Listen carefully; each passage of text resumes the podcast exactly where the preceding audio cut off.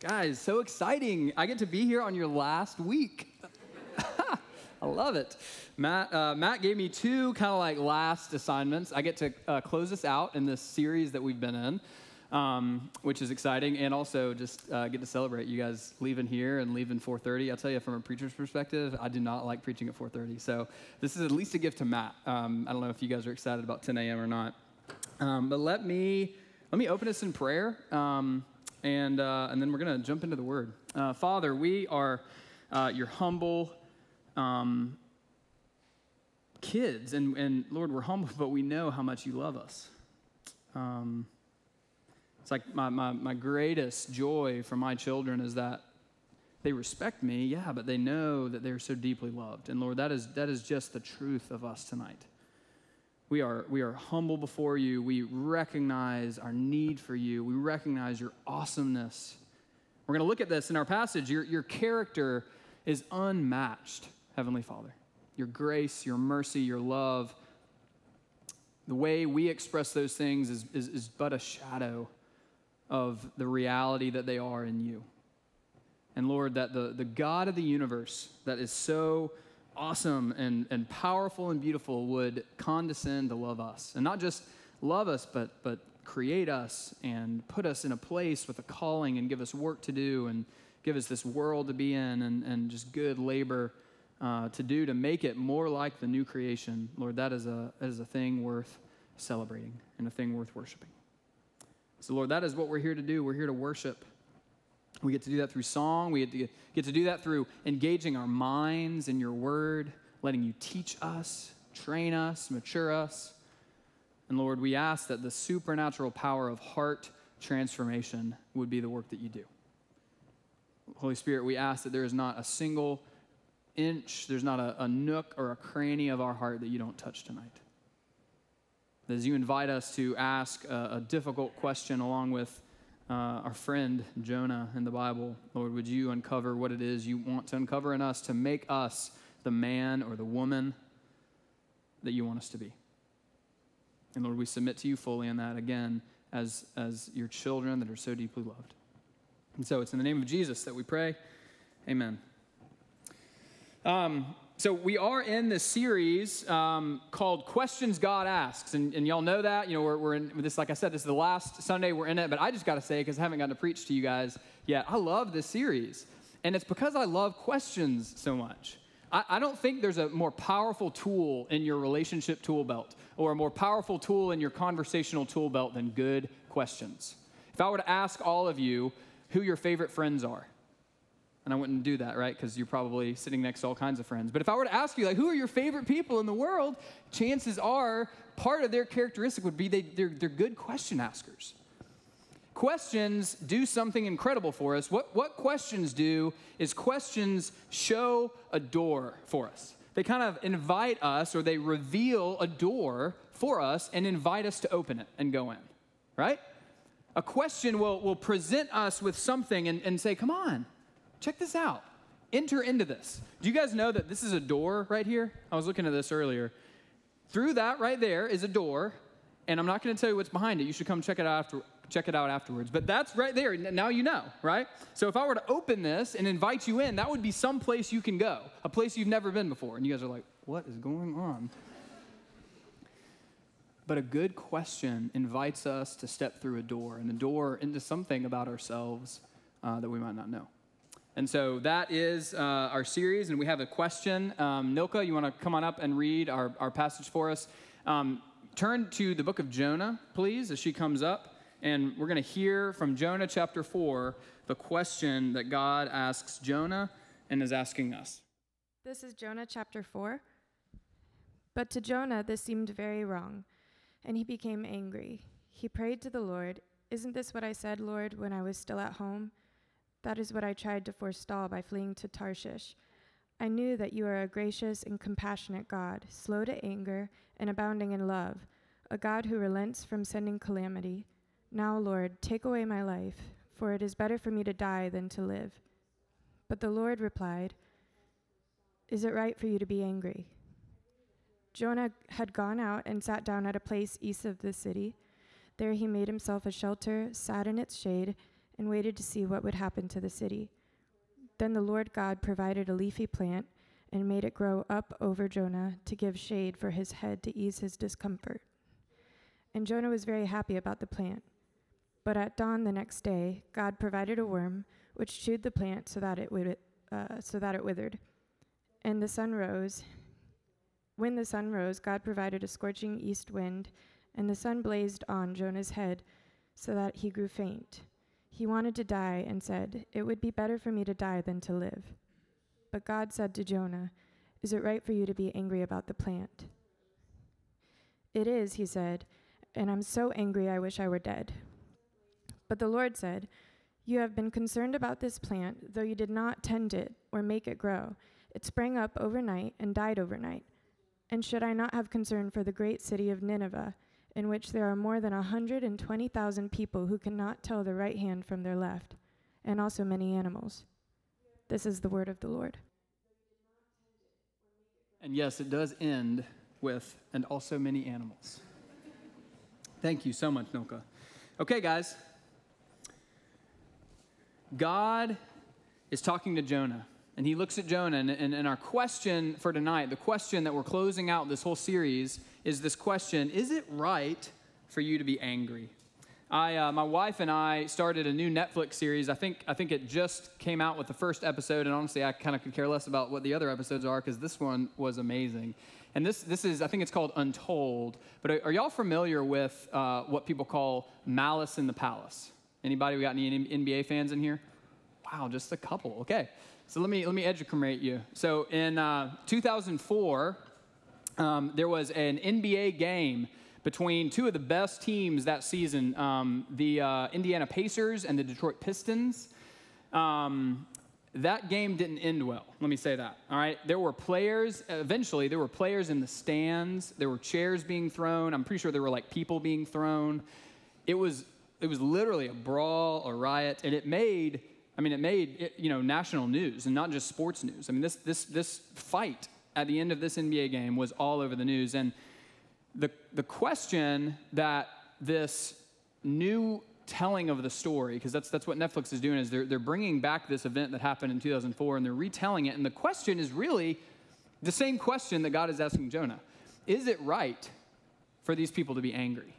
Because originally, when it happened, and, and if you maybe if you heard it, you, you would have kind of caught wind of this, but I mean, it was very clear who people were saying uh, the fault was it was very clear who was being blamed. And Netflix is kind of looking at it and they're saying, well, if we look at all the footage again, if we kind of look at all the details that were going on and try to understand, you know, why people were feeling the way they were feeling and what caused what, then the, the, the question we're left with is, is it right for these folks to be angry?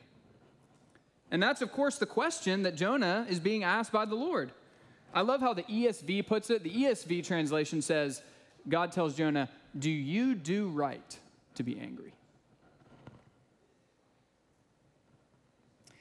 And this, this isn't a question, and this sermon isn't just a sermon about all kinds of anger, because we're looking at a particular story. We want to know in this particular story, and we're going to look at some of the details, why was it that Jonah was so angry? Nilka read for us in verse 1 But to Jonah this seemed very wrong, and he became angry.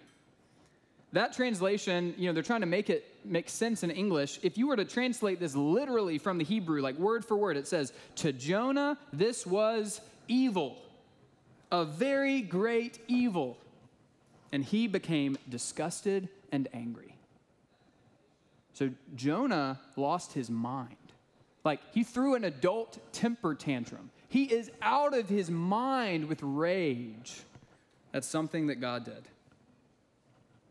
So let's take a look at this story. So, y'all, many of you know the story of Jonah. It's a very famous story, and most of you know this. This is the whale of a tale story, right? This is the story about the fish. Guys, the fish at best has a bit part in this. The fish has like two verses. The book of Jonah is not about the whale, the book of Jonah is about a battle between God and between Jonah. There are two characters in our passage, and there's really two characters, really only two characters that matter throughout the whole book. And this is an epic standoff, an epic battle between the love of God and the anger of Jonah, between the grace of God and the judgment of Jonah, between the mercy of God and the vengeance of Jonah. So, Jonah, way back at the beginning of the book, he's God's prophet. It is his sole job in the whole nation of Israel to tell people the word of the Lord. Imagine if the entire like nation of America had one pastor.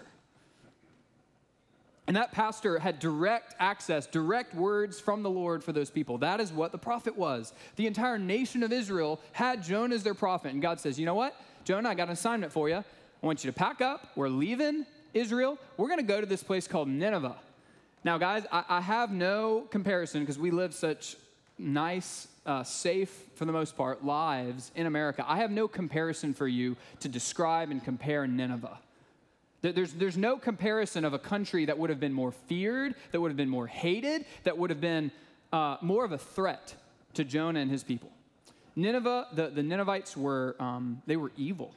They were uh, violent the things that they did to prisoners when they took over an area or took over a land, they, they, they took no prisoners, I'll put it that way. And so the Israelites were right on the border of Nineveh, and this was at the time, as far as um, you know, historians know, it was the largest city in the entire world. We see there at the very end, it says there were 120,000 people. The average size of a city at that time was 30,000 people, like a big city, 30,000 people. Nineveh was 120,000 people. So God says, Pack up, you're going to head to Nineveh, and I want you to give my word to them. And we don't know exactly what the word was. We know that it involved repentance, a call to repentance.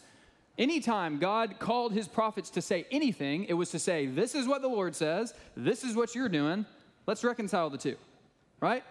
Let me encourage you to, to follow the word of the Lord and to get back on track because guess what? If you don't follow the word of the Lord, there are consequences. There are natural consequences because God made this world and He made this world with His law. And when we break His laws, there's natural consequences. We also know that in this time, God would call His prophets to preach judgment against people. And this wasn't a natural consequence that the prophet was preaching, this was a supernatural consequence. Like God is going to send something to wreck you unless you obey. And this is the only time that we know of where a prophet was sent away from his home country to directly to the people that he was supposed to give judgment to. And that was Jonah. And he was sent to Nineveh. And we know the story. Hopefully, Jonah, or not hopefully, if you don't know the story, it's totally fine. Jonah tries to uh, leave. He's like, God, I'm not going to do this. No way, no way. I'm leaving. He hops on a boat the boat ends up in a huge storm because you don't leave God. You know, it says he, in verse uh, chapter one, it says he fled from the presence of the Lord. There's no way to flee from the presence of the Lord, right? The Lord is always with you, He's always with us. So Jonah is fleeing from the Lord and he doesn't get anywhere because he just ends up in more part of the, the Lord's world out in the ocean. And so the Lord calls a storm, they throw him overboard, and then the fish. Okay, the fish comes, it swallows Jonah, and it takes him right back to where he was supposed to go because God will not be denied the assignment that God has given you, there's no turning back from it. And Jonah found that out the hard way, the smelly way in the, in the belly of a fish. So he gets spit out onto the shore. He makes his way to Nineveh and he gives God's message. He gives that word of judgment and repentance. And this is what we find in the last verse of the chapter right before what we just read. The last verse of chapter 3 says this when God saw what they did, meaning the Ninevites, and how they turned from their evil ways, he relented and he did not bring on them the destruction he had threatened. So, in other words, Jonah's words worked perfectly. Jonah's assignment went off without a hitch. He was the most successful prophet in the history of all prophets. He was the most successful pastor preacher in the history of all pastors and preachers. 120,000 people basically were led to believe this entire city about face. It says they turned from their evil ways. That's another word for repented, but, but like physically, like they turned, like they were going one direction toward evil, toward the violence, right, toward all the destruction, and they turned and they started going a different direction toward the Lord. And so, what does God do? He shows them his character, he shows them his grace, he shows them his mercy, he shows them his compassion. These evil people don't get the thing that they deserved.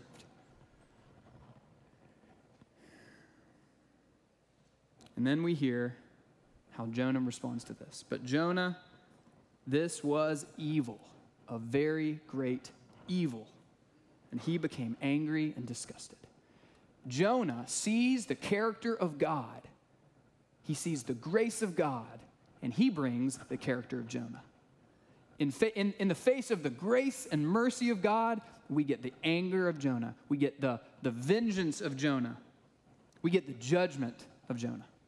So, this story, this book, this entire book of the Bible, thank the Lord that it's in here because it's so fascinating. It holds up two pictures for us. It holds up this, this protagonist and this antagonist.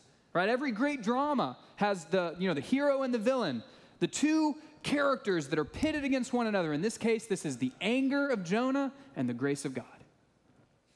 You couldn't have a more dichotomous situation, a more dichotomous picture of two people. So, what Jonah was angry at when, when God says, Do you do right to be angry? What Jonah was angry at was God. Jonah was angry at the grace of God.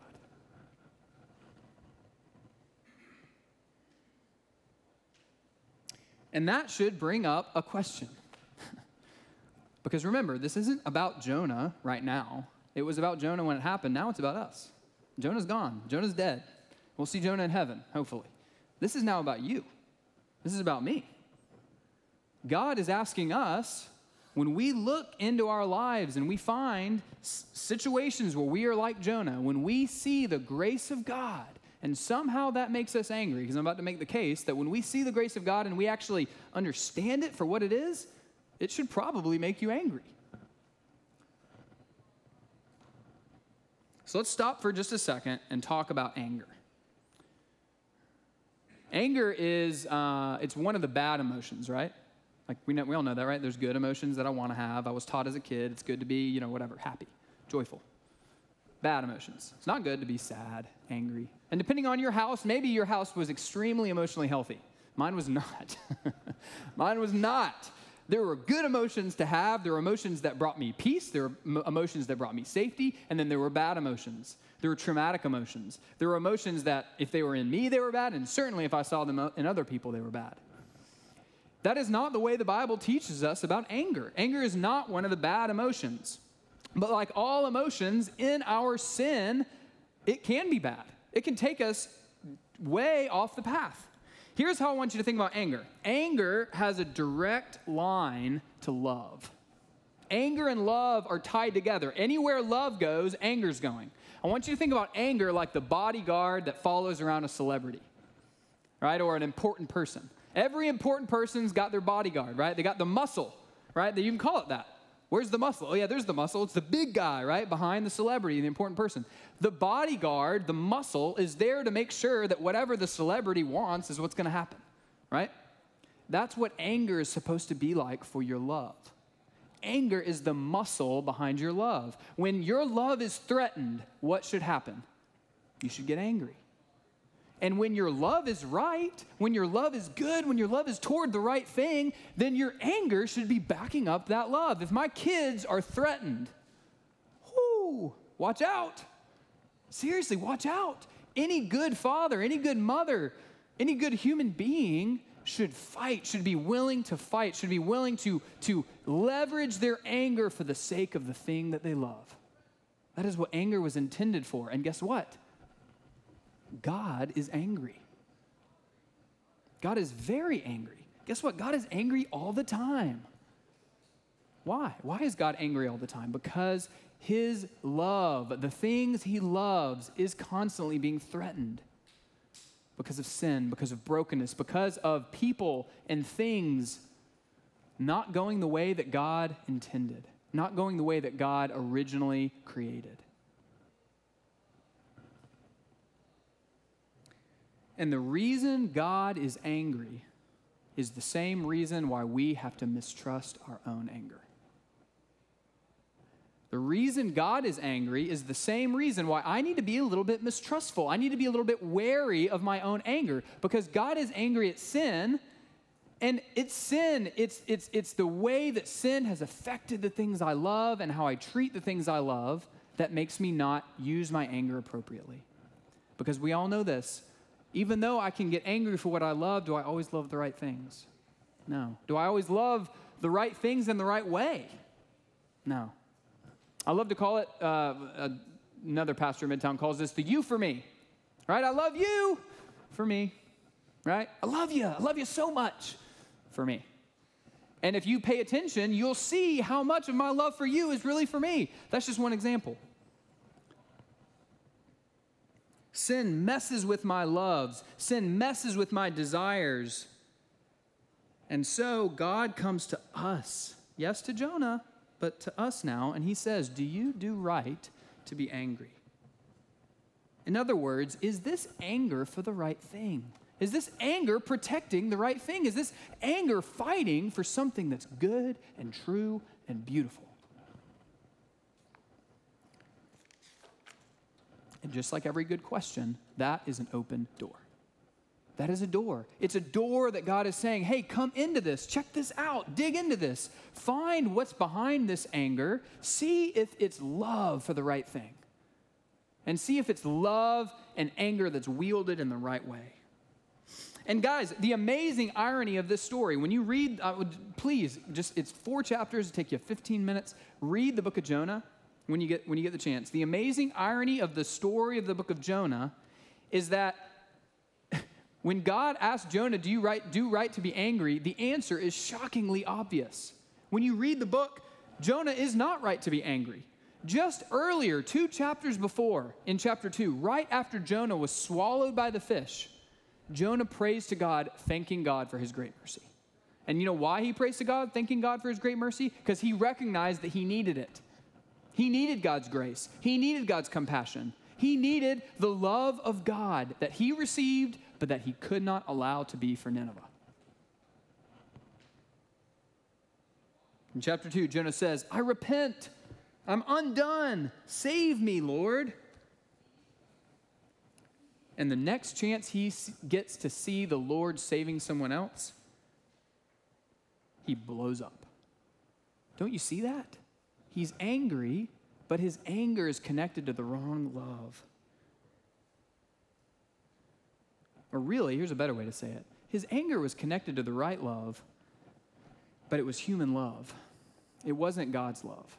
Remember, I said this, this story is supposed to show for us how the character of Jonah, which aka us, and the character of God is pitted against each other. And so what we learn is even when Jonah loves good things, and let me tell you who Jonah loved. Jonah loved Israel, his people. He wanted to, to you know, preach to his people. He wanted to get God's grace for his people. And Jonah loved Jonah. Jonah loved his people and he loved Jonah. Is it wrong to love your people? No. But is it wrong to only love your people? Is it wrong to just say, no, you know what, these are my people, they look like me, you know, they act like me, they're, they're, they're easy to be around, they don't challenge me, they don't push me, they're not, they don't make me uncomfortable, they don't make me afraid even. When we do that, when we say, no, God's love is mostly or only for these people, then clearly that's misdirected love. And so anger behind that is not going to be a good thing. Because God loved Jonah's people, and God loved Jonah. But who did God also love? Jonah's enemies. Ooh, ouch. God loves you. Oh, by the way, God also loves the people you hate. Ooh, Okay, you start to see maybe why grace can make us angry. You see where this is going? You see now how Jonah, in the face of something we love to sing about, how many songs are written about the grace of God? How many songs are written about anger? Not as many, right? We love to sing about the grace of God, but in the face of the real grace of God, the reckless grace of God, the improbable grace of God, the grace of God that doesn't make any sense anywhere, Jonah becomes angry, and I think we do too. I think that is, that is a, a very important point that this scripture is trying to tell us is that deep down, the, the doorway of your anger, a lot of times when it's sinful, when your anger is sinful, the, the, the doorway of that anger, when you walk through that door, you will find somewhere an inability to accept the grace of God. It's what made Jonah angry. It's what made him blow up, a grown man throwing a temper tantrum because of the grace of God. Why is that? It's because the grace of God doesn't make sense. Guys, I don't care if you're type A or type B, right? There's those of you that you, you, know, you ask your friends, you even ask you, what do you think your friends would say about you? And they're like, oh yeah, that person, they, they kind of need everything in line, right? Like I need everything in the boxes, like maybe you're an engineer, maybe you're gifted in, in like some of these like mathematical or science kind of fields, and like you keep your life in order. I walk in your front door and it's like, you know, everything is exactly where it needs to be, and I know it. But whether you're type A or even not, if you're the kind of person that's kind of like, well, just like, whatever, man, like, this is awesome, so cool, whatever it is, we all need things to go a certain way. We have an understanding of how the world works. We have expectations for our lives and for others' lives, and you better bet we have expectations for God. That's called law. We all live by law, every one of us we live by our own laws. We live by the laws that we've decided are good, are right. Or we haven't even decided, we've just taken them on because we grew up with them. We've seen them, they've been put onto us. Every single one of us lives with law. And you know what grace goes against in our own lives? Law. Because what grace does is it looks at you and it says, you know what, Ninevites, you broke my law. You know what, Jonah, you broke my law. And because my character, this is God talking, right? Because my character is a character of grace, I'm going to love you still. Because grace is a gift, grace is not earned. Grace is not built on laws, grace is built on the character of God. And so it's what allows God in his character to even look like a nation, look at a nation like Nineveh and say, I will love you. I will redeem you. I will call many of you. Many Ninevites, we don't know, but we believe many Ninevites came to know the Lord at that time. Forever after, they were followers of Yahweh, they were followers of the one true God. And we will see them in heaven because of the grace of God. But to us, grace doesn't make sense. In the face of radical grace, you know what we do? We get surgical, right? Like, let me slice and dice you. I'm going to pick out every single thing in you because remember, according to my law, I can judge you and decide whether you meet the expectation or not, whether you raise to the bar or not. And I go around with my laws doing this with everybody. I do it consciously and I do it unconsciously. I do it with people closest to me, like my, my the most intimate people in my life I do it to, and I do it to the people I don't even know. I pass somebody on the street and it's just clicking, like do do do do do do do, like figuring out, making judgments a lot of that, it, it, I'm not even going to try to talk about which ones of those are good or which ones of those are bad, but what I'm telling you is we all live according to our laws. And this passage is asking us to look at the character of God and the grace of God.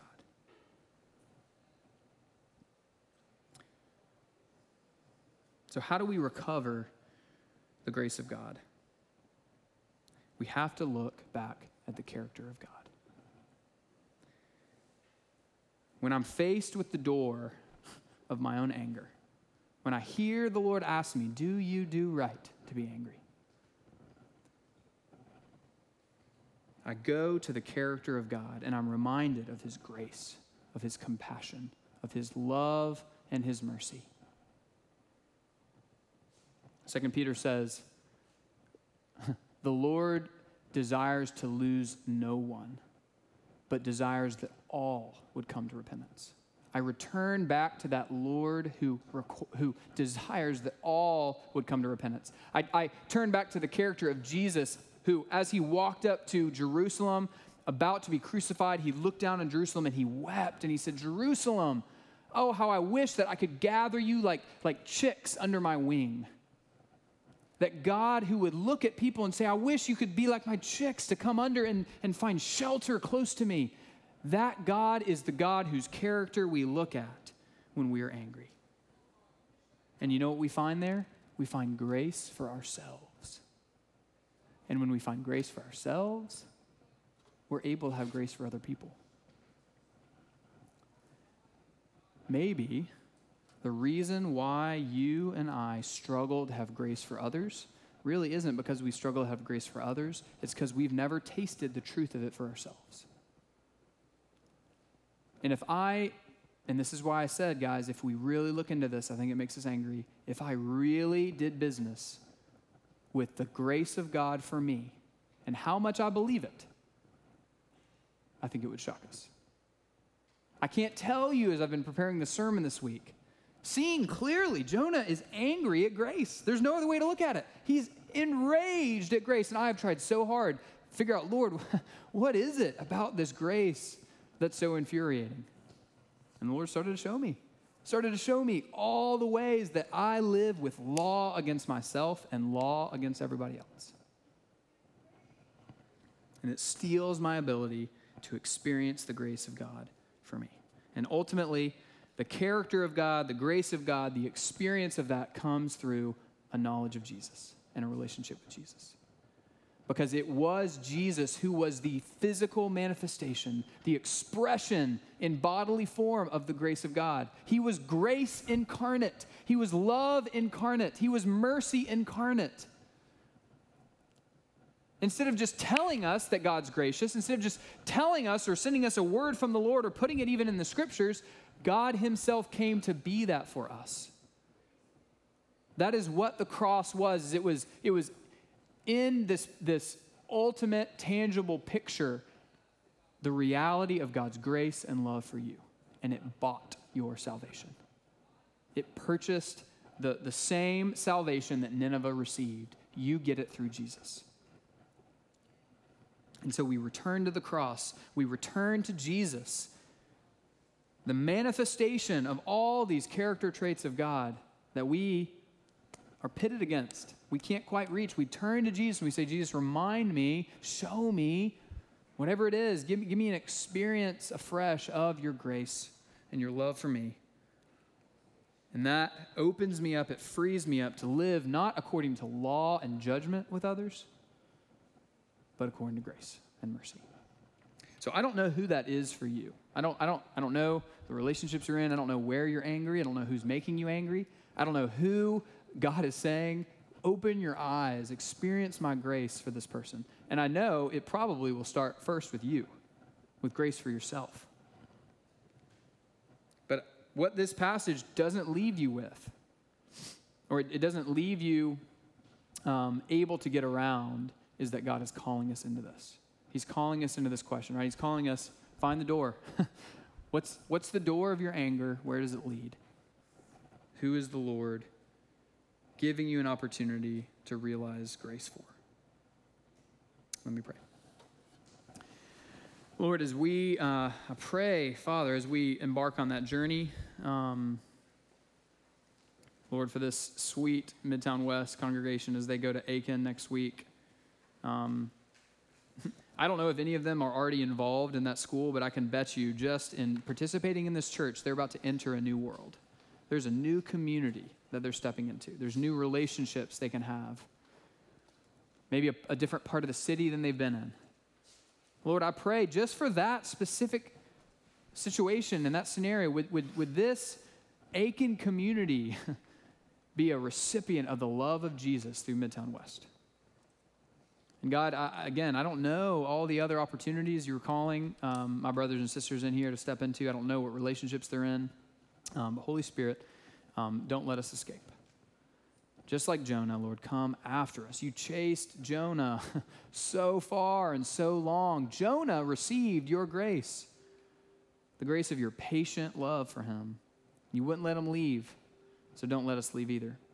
Lord, pour out your grace on us. Give us reminders of that. Lord, I just wreck our lives if we do not understand your grace. I know it's, such a bold prayer, Lord, but um, do not let us go through life um, with too small a view of your love and your grace for us, because we will become people that change the world if we have that. Pray this in the name of Jesus. Amen.